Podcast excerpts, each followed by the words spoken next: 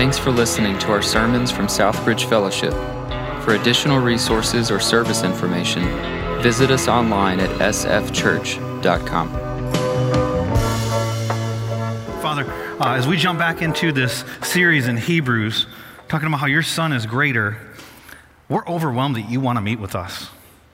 That you, who is totally self sufficient, who's infinite, who dwells in unapproachable light, says to us, Come before my throne, boldly approach my throne. It's a throne of grace. And so we come right now. And we come into your presence anticipating what you might do, not just in 15 years, not just in you know, months or whatever the next 10 year vision or five year goals or any of that stuff that we do as an organization, but that you might do in the next 15 minutes or seconds in each one of our hearts. Do something we wouldn't expect. In Jesus' name I pray. Amen as a pastor, I know that I get people that send me regularly things they're learning. And I had a friend tell me the other day that he was listening to a podcast. That's not that abnormal for people to say to me, you got to hear this podcast. However, the podcast is about duck hunting.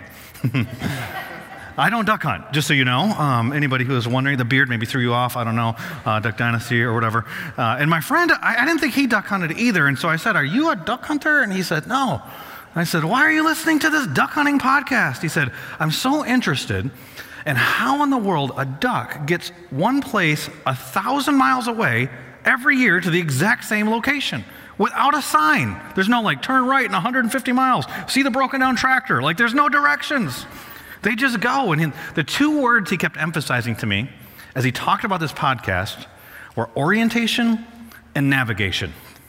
And orientation, knowing where you're at in relation to whatever it is that you're considering uh, the center. And so them looking at the earth. And then, and then navigation, where you're going. And now I'm not a duck hunter, so I couldn't relate to that. But I am a dad, and I have been on a road trip. and in our family, being the dad and a road trip means it's my responsibility to get us from point A to point B. And about two weeks ago, we were on a road trip. We were in uh, Charleston, South Carolina area, about five and a half hours away from here. And it was my job to get us from Charleston back to North Raleigh. And so we pull out the GPS. I type in our address to our house. It says five and a half hours, estimated time of arrival, which I see as a challenge. Amen. Somebody else is with me. You know. That is not a guide. That is not just an estimation. That is, can you beat this? And so in my mind, I'm thinking, we can probably do five hours. Could we possibly get it into the fours? Four and a half would be amazing. All right. And here's the deal I saw some of you in the lobby. I saw some dads with little kids. You haven't done this quite as much yet. So I want to help you avoid rookie mistakes. Here's the key pit stops. I mean, rest breaks. Like, don't say pit stop to your wife. But in the pit stops, there's three tasks that have to be done restroom, food, and gas. You cannot do those things at different locations, okay? Gotta be efficient. You know, park at a gas, don't eat at a gas station. That's also a bad choice. But park at a gas station, send part of the troop over there, get food, meet back at this point, and we're moving. Like that's how that needs to work. So we're driving on our trip. About two hours into this thing, we're going up I 95, which is a terrible design, by the way. Two lanes? Are you kidding me? There's so many people, but whatever. We're driving on this thing. And so you get an idea of my personality if you're new to the church, by the way. Patience is still a process. But um, we're driving. My wife looks at me, says, The kids, we got the two littlest kids in the back seat. So they're going to have to go to the bathroom. They're going to have to eat in a little bit, which I've been married long enough. I know that means my wife is hungry. And so I start looking looking for exits. I'm seeing, I'm kind of mentally marking stuff. I look in the back and I ask the kids, not my wife, so where do you want to eat? One of my kids says Starbucks, which I think, where did I go wrong as a father? Like, how did this happen? Like, what kid doesn't say McDonald's? Like, what kid doesn't say, how are you picking? Are we that bougie? Like, I know we live in North Raleigh, but come on. And food, like who eats? What at any rate, who picks? I would have never picked a coffee shop as a kid. And so I'm looking though, and I saw signs. Exit 157 and exit 160 are both supposed to have a Starbucks. I get off at exit 157. Put this in your notes today. Exit 157 does not have a Starbucks. It's one of those exits. Have you ever? This happens in North Carolina because there's trees blocking the exit, so you can't really see what's there. But when I got off, it's farmland everywhere but there was a blue sign that didn't have labels on it. It just said food in a direction. So I drive about three miles that way and I go, I'm done with this because I still don't see anything. So I U turn. We lost, I don't know, nine minutes and 40 seconds approximately. I hop back on. We go to exit 160. There's a big mall. There's stuff everywhere, but I don't see the Starbucks.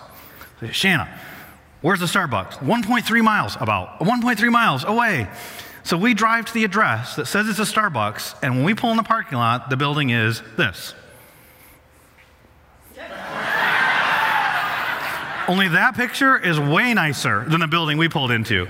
The building we pulled into looked like it had it's been sun faded since about you know 1985. Like it was bad news. So I wasn't looking for scary robots and bad pizza. We were looking for Starbucks. That's not going to work. But we're by a food court for a mall. We go into the mall. It's a ghost town. Amazon, thank you very much. And so we go in there. Nobody wants to eat there. We go to the restroom. We've been here for 30 minutes and accomplished only one of the tasks. we leave the mall. I see a Panera that has a drive through. We pull in, and God is working on my sanctification because there's a guy parked precariously at the speaker. You know what I mean by that? He's made his order. He hasn't pulled far enough forward for me to make my order, but he's totally capable. And you probably shouldn't honk at someone at the drive through. So I'm sitting there going, All right, I've been in the South long enough. I know how this works. I finally get up to the speaker, and the first thing the lady says is not, Welcome to Panera. It's, Your food's going to take 30 minutes. And I said, without thinking, That doesn't work. and now I've got people behind me, and there's people in front of me. So then I said, You need to move some of these cars. I'm trapped. So I wasn't really, it's just like thoughts were coming out of my mouth at this moment. My 12 year old daughter in the back seat said, Dad, you are so selfish. You want to move all these cars just for you from the mouths of babes. And then I said, Yes. And we got out of there. We go to get on the expressway, and there's this guy next to me. So God's doing something. There's this guy next to me who won't let me get over, and I miss the on ramp to get back on I 95. Then I'm driving on, uh, on a road that I think I'll just turn around. It's another expressway. Next exit, five miles. Are you kidding me? I didn't know where I was, and I had no idea where I was headed at that point. Have you ever been there? orientation, navigation. Today, in our passage of Scripture, we're going to need to know both of those things. Where are we, and where are we headed? I've titled the message, Where Are We Headed? It's in Hebrews chapter 5. We're going to start in verse 11, Lord willing, and go all the way through, hopefully, to chapter 6 and verse 12 in chapter 6 and verse 12, because that's where we got to in the first service, and it's really hard when you guys are at different places. And so, um, just going with this travel analogy, you know that's been used in the book of Hebrews already. We've been studying through this for a little while now, and in Hebrews chapter 3, we saw it as God alluded to the people, these Hebrew Christians, and He talked to them about the Israelites back in the Old Testament, who were led out of bondage in Egypt and led to the edge of the promised land. And in Hebrews chapter 3, He was talking about that, and He says this Therefore, as the Holy Spirit says, today, if you hear his voice, talking about God's voice, do not harden your hearts. As in the, the rebellion on the day of testing in the wilderness. He's talking about the Israelites there. And if you don't know the Old Testament, what happens to the Israelites is they get stuck between places. They've left bondage in Egypt, but now they're wandering in the wilderness, talk about a lack of orientation and navigation, for 40 years. And they miss out on the, the promises of God, the promised land that God had for them. I read one pastor this week, and he said they were in betweeners. They were in between experiencing salvation, of being saved out of their bondage, and walking in the promises. And then he talked about how a lot of Christians live that way. He said they're in between, kind of in between Good Friday and Resurrection Sunday. They've been cleansed by the blood of Christ, they've experienced salvation, but they're not walking in the resurrection life that's been promised to them. Where are you? For these folks, the author of Hebrews has been talking about how incredible Jesus is. He's greater than Moses, he's greater than the high priest, he's greater than angels. And he wants to talk more about that, but he can't because of where they're at. Look at what he says Hebrews chapter 5, verse 11. About this, we have much to say. And it's hard to explain, but not because of the content, since you've become dull of hearing. For though by this time you ought to be teachers, you need someone to teach you, again, the basic principles of the oracles of God. You need milk, not solid food. For everyone who lives on milk is unskilled, interesting word, in the word of righteousness, since he is a child.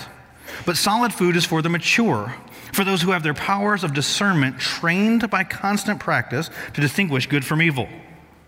So he starts off talking about, I, w- I want to tell you more about this. Remember, he's been talking about the priesthood, how Jesus Christ is our priest. We don't need a humanly priest. Jesus Christ tore the veil. You got access to God. He is the mediator, the bridge builder, the way, the truth, and the life between you and God. No one goes to the Father except for through him. He is our priest. He's not just a priest, he's the great high priest. And what's one of the things that's great about him? He doesn't need to offer sacrifices, he is the sacrifice. Amen? He's going, then in light of that, approach the throne of grace boldly. Come before God, who should annihilate you because of his righteousness and your sinfulness, but because of your high priest washing you with his blood, you can approach boldly before his throne. I want to tell you more about that, but can't. And so we take a little break in the book. He stops talking about Jesus, he stops talking about the priesthood, he starts talking about the listeners. He said, But there's a problem. And the problem is where you're at. And what we're going to see in this passage, you can outline it multiple ways, but there's really three sections. The first is about where they're at, the next is about where God's taking them, and the last part's about how to get there. And that's going to be our outline for today's message. And I'm just going to ask you three questions for the outline today. The first question is this Where are you today? Where are you with God now? It's a good question to ask yourself periodically, just throughout life. It was Socrates who once said, The unexamined life is not worth living. The Apostle Paul says it this way in the New Testament Examine yourselves to see whether you are in the faith, test yourselves. And so the first question is just what Paul alludes to there in, in chapter 13 and verse 5 of, of Corinthians, 2 Corinthians, is Are you in the faith? That's the most important question you'll ever answer in your life. Are you in a faith, a trust, a dependence relationship with Jesus Christ? Have you placed your faith in Him for your salvation? You're banking every, not on your church attendance, not that you're tuning in today, not that you've been baptized or said some words at some religious gathering, raised a hand, did whatever, confirm, none of that stuff. But in what Jesus Christ did for you on the cross. Not that you just believe facts, you've placed your dependence on that. That's the, that's the first question. That's the starting point. Okay, that's not the end all of your spiritual journey. That's the beginning of your spiritual journey. And then once you're in that relationship, where are you? Where are you orientation in relation to Jesus Christ today? Because as a Christian, there's lots of ways you can go. Remember in this book, he says in, in chapter 2, don't drift. If you're kind of in neutral with Jesus, you don't drift toward Jesus, you drift away from Jesus. Are you drifting? He says, come back. God speaking in chapter 3? He says, Do not harden your heart. If I speak to you, some of you, you know what God's been telling you to do. You're resisting Him, so you're not drifting from Him. You might even say you're running from Him.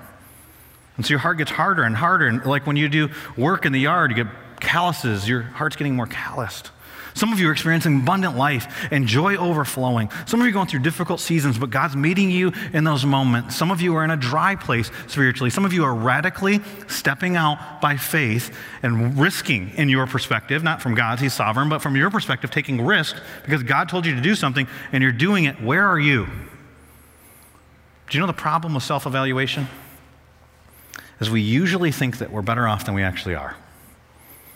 Most people, like you compare yourselves, you go, well, I'm doing better than that person. And we look at like their worst characteristic and our best characteristic and go, I'm doing pretty good. And I think that's probably what happens to these Hebrew Christians here. If you just said, hey, how are you doing? They'd probably, I'm doing pretty good. I mean, we've trusted Jesus, and there are temptations, and things are hard, and we don't love the government right now. Things are, persecution starting to happen for them. And, but Jesus, or uh, the author says here, here's where they're at with Jesus. I'd love to tell you more about Jesus, but it's hard to explain. Not because it's hard to explain as a teacher, not because it's hard to explain the format, not because uh, my voice isn't working, not because of you guys won't show up at some gathering, no, because you don't listen. You've become dull of hearing. You might underline that as we're walking through this passage. Why? For though by this time you ought to be teachers, that's how we know because you're not where you should be. But you need someone to teach you again the basic principles of the doctrines, oracles of God. And he uses an analogy. You need milk, not solid food. So, in other words, you're stuck in a developmental stage spiritually that you should, because of time, already be past at this point. So he's saying evaluate yourself. Problem, they probably think they're doing better than they are.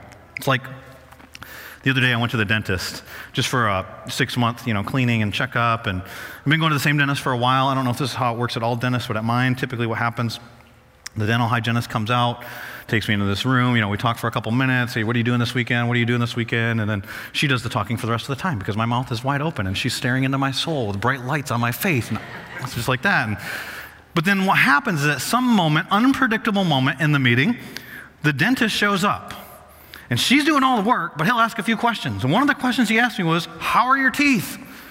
And I'm thinking, Isn't that why I'm paying you? Like, why are, why are you asking me this question? And so then he starts looking at my mouth And he says, Yeah, you don't have any cavities. Things are looking pretty good. And I can file these ones down if you'd like me to. I'm like, File these down? What are you talking about? He goes, There's nothing wrong. Like, you're not, there's nothing with your health. It's just a cosmetic thing. I'm like, Cosmetic thing? He goes, I could just file them down if it makes you feel insecure. I wasn't feeling insecure until you started talking about this. He said, These front ones, they're just a little bit snaggled. I go, Did my dentist just call me Snaggletooth? I guess I'm sitting there. And all I want now at this moment is a mirror because he's seeing something I apparently am not seeing. Apparently, my wife should have been telling him about a long time ago. And then he says, Well, you just think about it. You know, I'll do it for free if you want me to. Now I know he's not trying to upsell me. Like, I got a serious problem here. And he's fixing our community one smile at a time. and so he filed my teeth that day. Had people after the first service go, Let me see. no. But I didn't know I had a problem until he pointed it out. Maybe you've had that before. You go get a physical, and you're like, I'm, I'm doing great. And then he tells you, Well, you're overweight, and you got this mole, and how about you stop? And you're like, Ah, I always felt pretty good before I came here. or you take a test in school, and you're like, I'm going to ace this test. 25? Are you kidding me? oh. I have a friend who is on social media, he used to play in the NFL. He posted, uh, he's 6'3, and he made the mistake of going to the, one of those websites that tells you your ideal weight. So you used to play in the NFL, He's 6'3. It told him that his ideal weight is between 148 pounds and 200 pounds. His post said, My head weighs 48 pounds. This isn't happening. so, some of you know what that experience is like. But here we're talking, he's talking to them spiritually. If we judge, misjudge ourselves intellectually and physically like that, what do you think we do spiritually? You want an example of this? Go to Luke chapter 18. There's a story of a guy who's very self confident. It's probably one of the reasons why he's rich. And he comes to Jesus and he says to Jesus, What do I have to do to inherit eternal life? And Jesus says basically to him, Be perfect. And he goes, I do that. Talk about unaware. And then Jesus says to him an interesting thing. He says, Go sell all of your possessions, give the money to the poor, and then you can come follow me. Now, you got to ask yourself if you're studying the Bible, is he contradicting all of the rest of his teaching, his own teaching about how to have eternal life, and saying that you can buy eternal life? Is he contradicting the rest of the New Testament and telling this guy, hey, you know what, for everybody else, I'm the way, but for you, you can buy the way? No. He knows this guy's heart. And he's giving him an evaluation that he can't get on his own. And he's saying, You love money more than you love God. And the guy walks away sad, and we don't know if he ever follows Jesus. But he had to have that sobering wake up call. That's what's happening for these Hebrew Christians the author here is saying to them, by this time, and that's the key to understanding this. He tells them milk, not solid food, as if solid food's a thing, but you don't give a baby a steak. And I want to say that some of you here are new believers, new Christians. You should be spiritually immature. You do need to learn the basics of the faith. But the key to this phrase is it says, by this time. By this time, you ought to be, this should be teachers. But you need someone to teach you again the basic principles of the oracles of God. Now, I believe that if you ask them these basic principles, they could tell them back to you. This is not an intellectual thing, and we'll see from the full context, this is actually a moral thing for them. There's nothing wrong with being immature. Just don't get that. But he says here next, you need milk, not solid food. There's something wrong with being immature at the wrong stage. By this time, you ought to be. One of my kids showed me a video. She's about 12 years old. She is 12 years old. Uh, she's 12 years old. She's in the audience today, so I got to get this right. Uh, and she says, um, Dad, look at this video of me from when I was like, she was like five or six. One of her friends sent it to her. She didn't have any teeth on the front, She's sucking on her fingers. She's acting like a kid. It was really cute. If on her wedding day she's still acting like that, that's not cute. That's a problem. Not my problem. It's going to be your husband's problem in a couple minutes, but it's a problem. If a 40 year old man comes into the service and he's sucking on a baby bottle, that's not cute. Newborn baby? Oh, look at your cute little baby. All it does is cry, wet itself. But it's cute. An adult? Not cute. Key phrase by this time, you ought to be teachers. This doesn't mean that all of them should be preaching from a stage or teaching a Sunday school class, but every Christian should be a teacher. The Great Commission says, Go make disciples, baptize them in the name of the Father, the Son, the Holy Spirit, all nations, baptize them in the name of the Father, the Son, the Holy Spirit, and teach them to obey, not just know, obey everything I've taught you. Every follower of Christ is called to be a teacher. Doesn't mean you have to stand on the stage, doesn't mean you got to give some lecture, five points, three lessons, four keys. No. But everything you know about following Jesus, you're supposed to be teaching that to somebody else. You ought to be at that stage, he's telling them at this point. The problem is, it's like Pastor Dave says.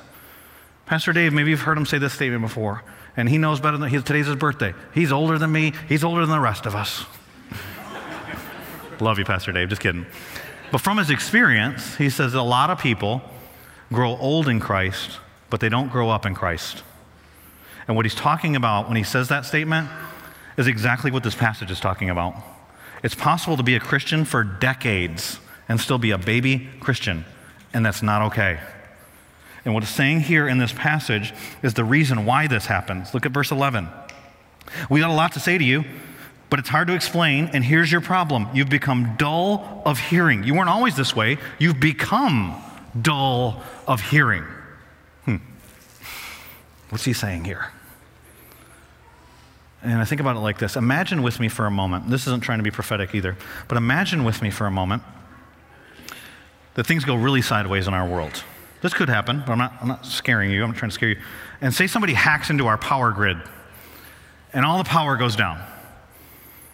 And then because the power's down, gas stations don't work, and so you don't have gas. So you run out of gas in your car and you don't know what's going to happen. And maybe you're mad at the government and you're like, they're taxing us a bunch, but they're not really helping us much. And so you're upset at the way that they're leading things. And then you don't have the resources you used to have. And you decide you're still going to come to church on Sunday. But you got to walk.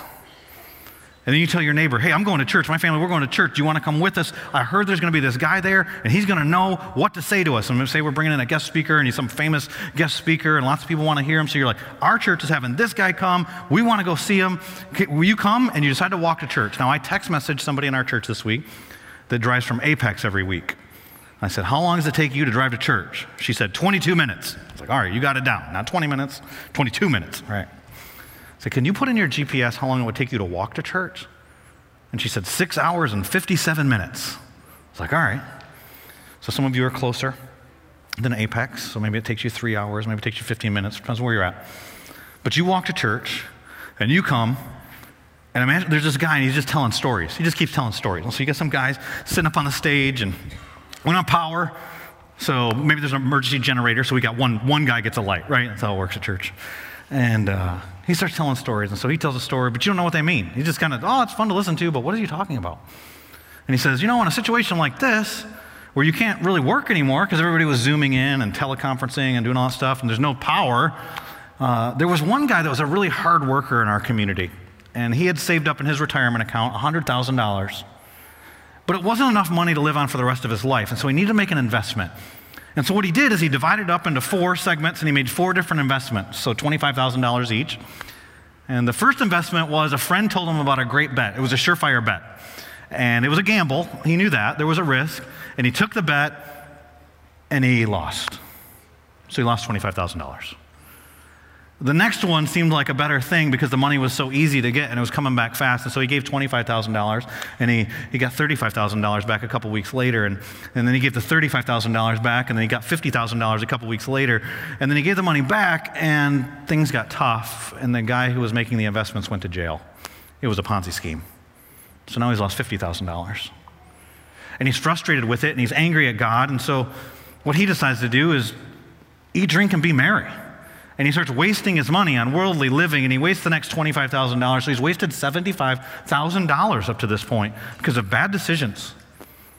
But then he makes a, an investment, $25,000, that it's a great investment, and it returns 30, 60, 100 fold his money. And the teacher tells that story, and then, without any explanation, walks away. And as he's leaving, one of the elders comes to him and says, Hey, uh, great story. Thanks for sharing that. But nobody knows what you're talking about. And then the speaker says, Good. That was my point. I tell stories so that people don't get it. And then the elder says, It's working. and then he says, But because you're seeking it out, let me tell you what it means. Uh, the money is actually God's word, and the investment are the people. And some people uh, they're like rocky soil. and as soon as they hear the scriptures, Satan takes it away. It's a bad bet. And then there's some people that it seems like it seems like it takes root, but it's really shallow. And so as soon as things get tough, it's gone. And then there's some people, there's some people that are just so in love with this world that the worries of this world and the desire for money quelches out God's word. And it does not. But there's some people that it's a good investment. But, but why are you telling stories that people aren't going to get? See, Jesus is the one who does this. And people were upset with the government because they were overtaxing them and they weren't helping them. And so they were hopeful that Jesus would overthrow them, but that wasn't why Jesus came. And Jesus is telling stories, but they're not getting it. But crowds of people are walking hours and hours to hear Jesus speak. And he sits on the edge of a boat and he tells them these agricultural analogies. And he walks away, and his disciples come to him and go, Why are you telling them stories? And he says this Matthew chapter 13, verse 13. This is why I speak to them in parables because seeing they do not see, and hearing they do not hear, nor do they understand. When I tell stories in a sermon, it's so that you'll understand. Jesus is saying, I tell stories so they won't understand. Okay. Indeed, in their case, the prophecy of Isaiah is fulfilled that says, You will indeed hear, but never understand. You will indeed see, but never perceive. For this people's heart has grown dull. Wait, you were talking about hearing, but now you're talking about heart. And with their ears they can barely hear, and their eyes they have closed, lest they should see with their eyes and hear with their ears and understand with their heart and turn, and I would heal them. What we see here is that Jesus makes it really clear that hearing is a heart issue. Today, Hebrews chapter 3, if the Holy Spirit speaks, do not harden your heart as in the day of rebellion it doesn't say unclog your ears. And what we see here, many people, when they hear this milk and solid food, are like, I want the deeper things of God. I'm ready to move on to the tougher teachings. He's going, No, this is a moral issue. In fact, one pastor I was reading this week, his name's John Piper, says, The reason why some of you can't understand doctrines like election is because of the stuff you watch on TV. So the reason why some of you can't understand things like the second coming is because of your shady business practices. The reason why some of you can't, and it's because of the sexual immorality in your life, like you're not getting these teachings, and it's not an issue of understanding, because here's the reality. I've read before, I don't know if this is still true or not, that in our community we have more PhDs per capita than anywhere else in America. Intellect is not the issue. I have read books by guys who don't even claim to be Christians that explain the Bible better than a lot of people who claim to be Christians. This is not an issue of information. See, what happens is when your information exceeds your transformation, best case scenario, stagnation. Most people, hardened heart and drifting or running from Jesus. Where are you? That's where they're at. They've become dull of hearing. So, where's God leading you? And that's what he tells them next in chapter 6. Therefore, therefore, because of what he's just said, let us leave the elementary doctrine of Christ, and before he's called these, these foundational things, the basics of the faith, these elementary doctrine of Christ, and go on to maturity. Okay? So verses 11 through 14 were immaturity. That's where you are, milk, not solid food. But here he's talking about maturity. Not laying, again, a foundation. And here he talks about what these basics are, what these elementary doctrines are repentance from dead works and, and a faith toward God and of instructions about washings and laying on of hands, the resurrection of the dead, and eternal judgment. And this we will do if God permits. Chapter 6, verses 1 through 3, is a call to move forward. He says, Let us leave the elementary doctrine of Christ. It's not that he wants you to forget the gospel. Listen, I hope you never get over the gospel. I hope it wrecks you that God would pick you, a sinner like you, and want you to then teach people to obey everything he taught you. That's an amazing truth. Amen? I hope you never get over that. And he's not saying that you should forget that. He's saying build on that. It's foundational, and you should you only have to build the foundation once. You don't, you don't have to keep rebuilding the foundation. And he goes through and he says what some, some of these things are. He says these elementary doctrines. Elementary doctrines, some people talk about it like it's the ABCs of the faith. Think about your ABCs when you learned how to read, or think about some of you have taught your kids how to read. I remember teaching my kids how to read. You, first, you grab a book and you show them, and they just, they just see pictures, right? And you point, it's like ball, horse, no, it's a dog, but yeah, then drawings, yeah, questionable, whatever. And you go through the thing and you try and get them, to, it's just pictures. And we're going to see when we get to Hebrews chapter 9, the Old Testament is pictures that point us to Christ. And, and, then, and then we start seeing uh, letters, right? They learn their ABCs. But you don't forget your ABCs. You just start learning how to put those letters together so that they can see words. And when I would read with my kids, I'd read, and then when I come to a word they know, I'd pause and let them say the word. And eventually they get phrases, and eventually they get sentences, and eventually they read the book, which also tests my sanctification because it takes them way longer than it takes me. And I'm ready for them to go to bed at that moment. but they can do it, and they start reading books, and then they start understanding concepts, and they, they move on to deeper, greater things. What he's saying here is you can't move on. We got to keep going over the ABCs. You're not learning how to read in the faith here. You keep going over the ABCs of the faith. And what is he talking about? Well, he says here, uh, these repentance from dead works. That's talking about when you're trying to turn from the things that you were doing that you thought was going to earn you salvation. And so we're going to see in the book of Hebrews, you were never saved by the blood of bulls and goats. That never took away your sin. It pointed you to Jesus Christ who would deal with your sin. It says it's impossible for the blood of bulls and goats to remove sin, says in Hebrews. So stop, stop doing that repentance over and over again. The way that we see this in church, and I'll just tell you from my 15 years of experience, is I'll have people that'll say, hey, if you want to trust Christ, raise your hand. Some guy will raise his hand in the back row. So you want to trust Christ and come forward, and then the same guy will come forward. Then he'll be a Christian for like six months. He gets baptized, and then, you know, a year later, I'm like, hey, if you want to trust Christ, and same invitation I gave to other people, I'm not really giving it to him anymore, but he comes back up. I'm like, all right, I've talked to you about trusting Christ three times, and I know we're Baptists and you're supposed to just like count everything, but this feels wrong. Um, we're doing this wrong if you think you need to, every time you do something, a big sin, you've got to then become a Christian again. What we're doing is we keep trying to lay the same foundation over and over again. No, no, let's move on. Let's get that nailed down and then move on to more things. And so here it talks about like some other things that are still basics of the faith. Baptism, we've talked about that over the last couple weeks, and what baptism is, is a repentance and, and, and, identifying the message of repentance that I've turned from my sins, I'm walking in a life with Christ, buried with Christ in baptism, raised to walk in a new way of life. Basically, laying on of hands is probably alluding to when they would set people aside for the mission for a special empowerment for the mission. And then it says here, in, a resurrection and the judgment of the dead, yep, Jesus is coming back. He wins in the end, and everybody's going to be judged at some point. Like, okay, those things are true. Let's stop having to talk about those things so you can move on to what? What else? Maturity. Okay, so what's maturity? And what most of us then automatically fill in, and I don't know if it's because of Raleigh or American culture or what it is, is we think, what's the more information? That's not what this passage says. See, I can talk to you for a long time about some book that I've read about what Christian maturity is. Who cares? If that's what your pastor's giving you and you're watching online, what does the Bible say? What does the text say? What does this passage say maturity is? Because if God's speaking to us through His Word, the answer is going to come from His Word. So, what is maturity? Look at the passage. It told us. It said what maturity is. Just go back a couple verses in uh, verses 13 and 14. For everyone who lives on milk is unskilled. Okay, we'll come back to that word. And the word of righteousness since he's a child. Okay, so the maturity must mean being able to outline the Old Testament, some survey of what's happening, or knowing Greek, or diagramming sentences. But solid food is for the mature. Okay, who are they? Here they are. For those who have their powers of discernment trained, interesting word, by constant practice not a game, not a game, not a game. Practice. Those of you who get it, you know what I'm talking about. to distinguish good from evil.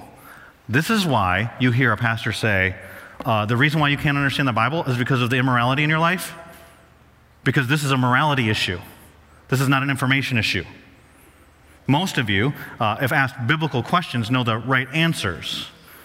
And in a church setting, you think in your head, here's how I'm going to live my life. But then you know what happens? You pull up behind some person at a Panera and he's parked precariously. And your words and thoughts about him are not, you are an image bearer of God and he's got a plan for you in this moment. It's get out of my way. Because you're practicing, things you're being trained. Some of you are like, I want to be a man of integrity, and then you got to do your taxes. Some of you, hey, I'm not, I want to be uh, purity, and then you go to the gym. It's like constant training to be skilled in the word is not to know more information about the word, is to obey what you've been told. And he's saying you can't, we can't move on from the ABCs because you can't get past, you are not obeying the ABCs. So, so we gotta we gotta keep laying the foundation because you don't really have a foundation here.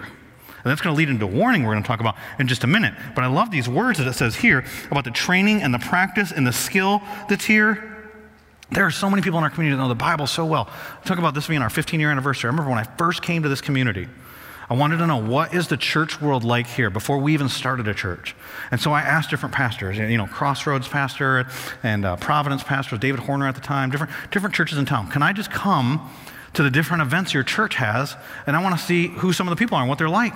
So I started going to Bible studies, community Bible studies at a hotel, different Bible studies around town. And do you know what I found? It was the same people at all the Bible studies. It didn't matter what church I went to. The same people were there. It's like, don't you go to that other church? And it was weird for me as somebody coming from outside this community. And so I started saying a statement that was offensive to most Raleigheites. The statement was, you know, there's the Amalekites and Israelites and Raleigheites. And so, and then I started saying the statement people in this community are over churched and under Jesus. And what I was saying is, the information you have exceeds the life you're experiencing. That's a problem. Because when your information exceeds your transformation, best case, you have stagnation. And so here he's saying, it should change your power, the powers of discernment you have with things that are right and wrong because you've practiced the scriptures when you've been put in the situation. I'm reading a book right now, I haven't read the whole thing, about a Navy SEAL named Mike Day. The reason why he is uh, famous, his book's called Perfectly Wounded. He's famous because of a mission that he was leading uh, to take out a high level Al Qaeda um, member. And he was, I think it was 24, 26 men. Some of them were informants, Iraqi informants. Uh, some of them were SEALs. And this group of Al Qaeda had shot down a, a helicopter that had some of our Marines in it. And so they were going to capture the guy who was in charge of that mission. But he was the first one to go into a room that had four terrorists in it that were holding AK 47s, and they began shooting him. He said, When the first shot hit me, it felt like a sledgehammer. It hit my body armor. And then I realized I was being shot, as he was shot about 11 more times at that moment. So my first thought was, God, get me home to my girls. He said, After that, I became angry. And he said it was all muscle memory at that moment. What happens is he takes a nine millimeter, that part of the pistol, the grip was shot off of, and he doesn't start playing with it and wondering, how does this work? Is the safety on? He says, muscle memory. He eliminates three of those terrorists in that moment. The fourth one sets off a hand grenade. He ends up eliminating that guy, wakes up from the uh, being unconscious from the hand grenade, uh, the shock of that, and some of the shrapnel damage. He ended up being shot 27 times. 11 times in his body armor, 16 times and everywhere but his head. He said, You can basically pick a spot on my body, and if you put your finger in it, you'll find a bullet hole. And he survived, and one of the doctors told him you were, it was a miracle. You were perfectly wounded, the places you were shot. He was able to walk out of there and walk himself to the evacuation helicopter. Pretty amazing. But you know what got me was thinking, you did all of that by muscle memory? He got a silver heart of heroism, and uh, listen to what it says on it. It says, Despite multiple gunshot wounds, he continued to engage the enemy, transitioning to his pistol after the loss of his primary weapon, eliminating three enemy personnel without injury to the women and children in close proximity to the enemy personnel. Additionally, his decisive leadership and mental clarity in the face of his injuries ensured the success of the mission. What? It was a success, which resulted in the destruction of four enemy personnel and the recovery of sensitive United States military equipment and valuable intelligence concerning enemy activity in the area. From muscle memory? Listen, in my knowledge of who's attended our church over 15 years, there's only been a couple Navy SEALs. So I'm going to assume most of you are not. I don't know what you know about SEAL training. I've read some books, I've watched some documentaries. I still don't know it. I've seen and heard and read and talked to some people. But I'm going to tell you this SEAL training is not basic training. All of our soldiers go through basic training. I'm not saying it's bad, but SEAL training is different. How many times do you think he was put in a situation where he thought he was going to die or he was totally exhausted and he had to make life and death decisions in less than a second? He said it was muscle memory. and what does it say here? You want advanced training? You want to know more about God? You want to be mature? The powers of discernment come by training, by constant practice. To distinguish good from evil. It's a moral issue. I love this quote that I read a few years ago by Mark Batterson. He says, It's a lot easier to act like a Christian, which is what we do in church, than to react like a Christian, which is what happens in life. Here in our passage, he wants us to move to maturity, and it's going to happen by putting the truth into practice in our real lives. And then I think this next part of the passage is ironic. I don't know if it's just God's sense of humor. I don't know if it's just something like a Bible nerd like me has or what. But this next part of the passage many people say is the hardest part of the entire New Testament. That's funny to me because the passage started with, I want to teach you some deep things, but you can't handle them. oh, maybe it's just me. Whatever. because most people argue about what this passage means. You'll know what I'm talking about when I read this. Look what it says. For it's impossible, okay? It's impossible in the case of those who have once been enlightened who've tasted the heavenly gift, who've shared in the Holy Spirit, and have tasted the goodness of the Word of God and the powers of the age to come, and then have fallen away to restore them again to repentance, since they're crucifying once again the Son of God to their own harm and holding him up to contempt. So some people teach that this passage means you can lose your salvation. If, if, I'm not saying it does, but if that's what this passage teaches, then do you know what that means? You can't get it back. Did you see what the passage says? If you've done these things, been enlightened, tasted the Holy Spirit, experienced the power, and then you fall away, you can't, it's impossible for you to repent. You can't turn them back to restoration because they'll have to crucify Jesus again. I think that's one of the dangers of this passage is I know a lot of people I've met them, they've attended our church, I've talked to them in the lobbies. They believe that you can lose your salvation. I think that many of those people are Christians, they're part of the family of God, and we just disagree on this, this issue. But I feel bad because I don't know anybody that actually teaches you can lose your salvation and not get it back. Most people teach you can lose your salvation, but then hurry up and turn back, and it's a scare tactic. And I don't think that's what this passage is teaching. Some people think this is a hypothetical situation, and it's just if the were to happen, it's kind of a scare tactic of the author. I don't think that's what's happening either. And I think there's a great danger in our churches that some of you have been taught a trite saying that causes you to miss the weightiness of this passage. And it's a statement like this. You've ever heard a pastor tell you this? Once saved, always saved. yep, so some of you hear this passage and you go, well, it doesn't apply to me. Are you sure? Are you sure? Because I think this passage is a legitimate warning. And I think it's a warning of, of a, a group of people we don't like to talk about because a lot of us are a part of. Look at that description. It's hard to say these are non believers, right? You've once been enlightened, you've tasted the gift, you've shared in the Holy Spirit, you've tasted the goodness of God and the powers of the age to come, and then you've fallen away. Okay? So, who is that? The crux of understanding this passage is deciding is this talking about a believer or a non believer? That's the key. There are multiple interpretations. Most say it's hypothetical, or you can lose your salvation, or you can't lose your salvation, and so it doesn't really apply to us. Well, I don't think any of that's right. I think this is a real warning. I don't think you can lose your salvation because the Bible says, in Hebrews, it says four times that something's impossible. One of them's here. It's impossible that if these things are true and you turn away, for you to come back. Okay, that's one of the impossibilities. You know another impossibility is? We already talked about one. It's impossible for the bulls, blood of bulls and goats to take away your sin. Okay. It also says, and we're going to get to this later, it's impossible for God to lie. Okay, I don't think this passage is teaching contrary to the rest of the New Testament, which says that you're not in charge of whether you lose your salvation or not. God is. Passages like this, Philippians chapter 1 and verse 6, He who began a good work in you will complete it until the day of Christ Jesus. And it doesn't say as long as you cooperate. I'll tell you from experience, it's a lot less painful if you cooperate. But it doesn't depend on your cooperation. Here's a passage we like to go to in Romans chapter 8, incredible passage of scripture, 8 1, no condemnation for those are in Christ Jesus. The end of chapter 8, nothing can separate you from the love of Jesus. Oh, not even you? You can't separate you from the love of Jesus. It's impossible for God to lie, and that's what he said. Here's some passages for those of you who want to study this more or need the assurance of your salvation. Um, 1 Peter chapter 1, talking about salvation, says, and we're jumping into a context here, obviously, to an inheritance that is imperishable, undefiled, and unfading, kept in heaven for you. Wait, you don't keep it? It's kept in heaven for you, who by God's power are being guarded. So you're being guarded by God's power. So this is out of your power. You didn't save you, so then you can't unsave you. By God's power are being guarded through faith for a salvation ready to be revealed in the last time. Jude only has one chapter, so Jude chapter 1, verse 24 says this Now to him who's able to keep you from stumbling and to present you blameless before the presence of the glory of the great joy, with great joy. Or John, this is a popular one when we talk about assurance of salvation. Notice it doesn't say that God's given you temporary life, He's given you eternal life. I give them eternal life, and they will never perish, and no one will snatch them out of my hand.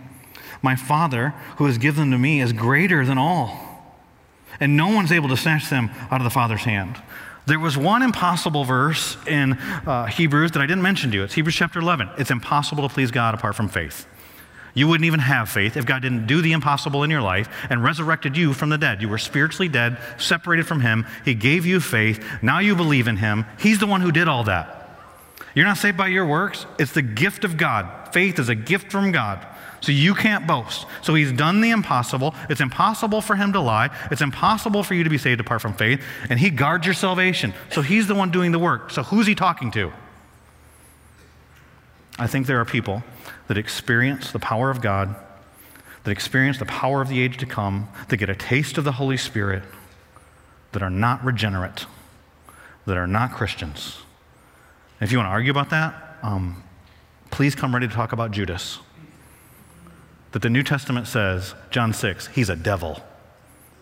He is a son of perdition, Matthew. It was better that he was never born. Whoa.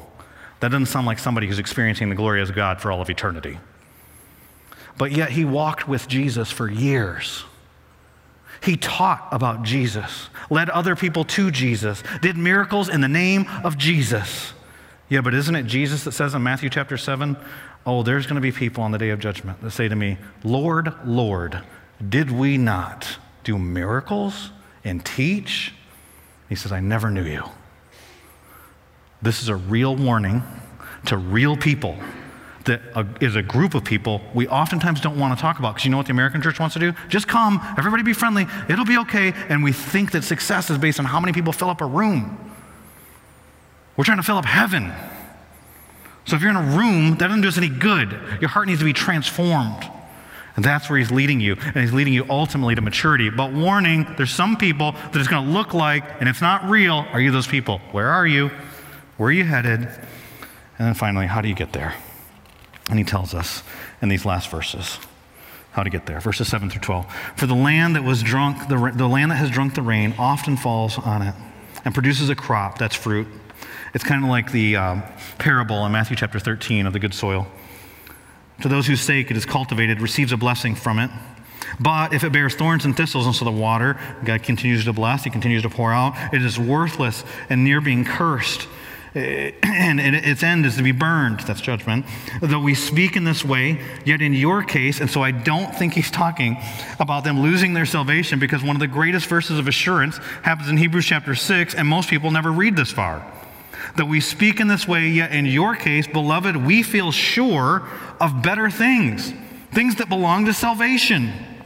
So, Mark's foundational and mature. For God is not unjust. And so God's the one who does this to overlook your work. And so he sees the fruit, love. They'll know you are his disciples by the way you love one another, that you may have shown for his name in serving the saints as you still do. So they love and they've been loving and we desire each one of you to show the same earnestness, to have the same, the full assurance, full assurance, full assurance of hope until the end, so that you may not be sluggish. That word sluggish is the same word that was in chapter 5 and verse 11, that you're dull of hearing. So you won't be sluggish, but imitators of those who through faith and patience inherit the promises. Be diligent in your doing, diligent in your listening. What's he saying? Don't harden your hearts. And so, what do we do? He said, follow the examples of those who went ahead of you. He's setting us up for Hebrews chapter 11, which talks about people who walked by faith. Moses left a palace, forsake this world for the sake of walking in God's truth. And he says, because of the Christ. How did Moses even know who Christ was? We're going to spend the whole summer in Hebrews chapter 11. And what you're going to see is living by faith is banking your life on the promises of God. And so you got Abraham. Abraham, I want you to walk, and I'll tell you when you get there. And then we're told to make disciples, but most of us are going, well, what curriculum do I teach? And how do I do this? And what's it going to look like? And what am I going to say? And what if they say this? And just go.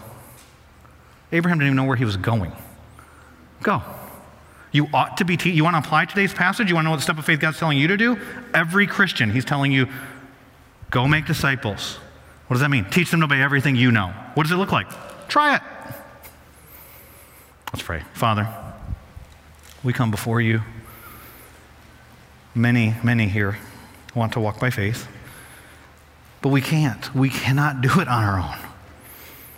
And I feel like the, the dad who brings his, his son to you who's demon possessed and he's tried everything, gone to doctors and tried rituals and, and done everything he knew to do, and it's not working. He says, If you can help, will you help? We've got major problems in the church in America. But you've given us the solution. And it's us. It's, you want to change us. God, will you bring revival in our hearts? Will you change us? And, and you go, Will you believe me? I want to believe. Will you help my unbelief? We want to trust you, but we need you in order to be able to trust you. Will you, will you do an empowering in us? I pray if there's anybody here that needs to trust you as Savior today, that you'd save them, they'd call upon you to forgive them of their sins and be their salvation. And I pray, Father, that those of you who know you and they already been walking with you, they wouldn't keep going back to that same thing, but they would move on to the next thing. That we begin to obey and learn, keep training us. We hate the testing, but we need it. Father, keep training us to walk with you. It's in Jesus' name I pray. Amen.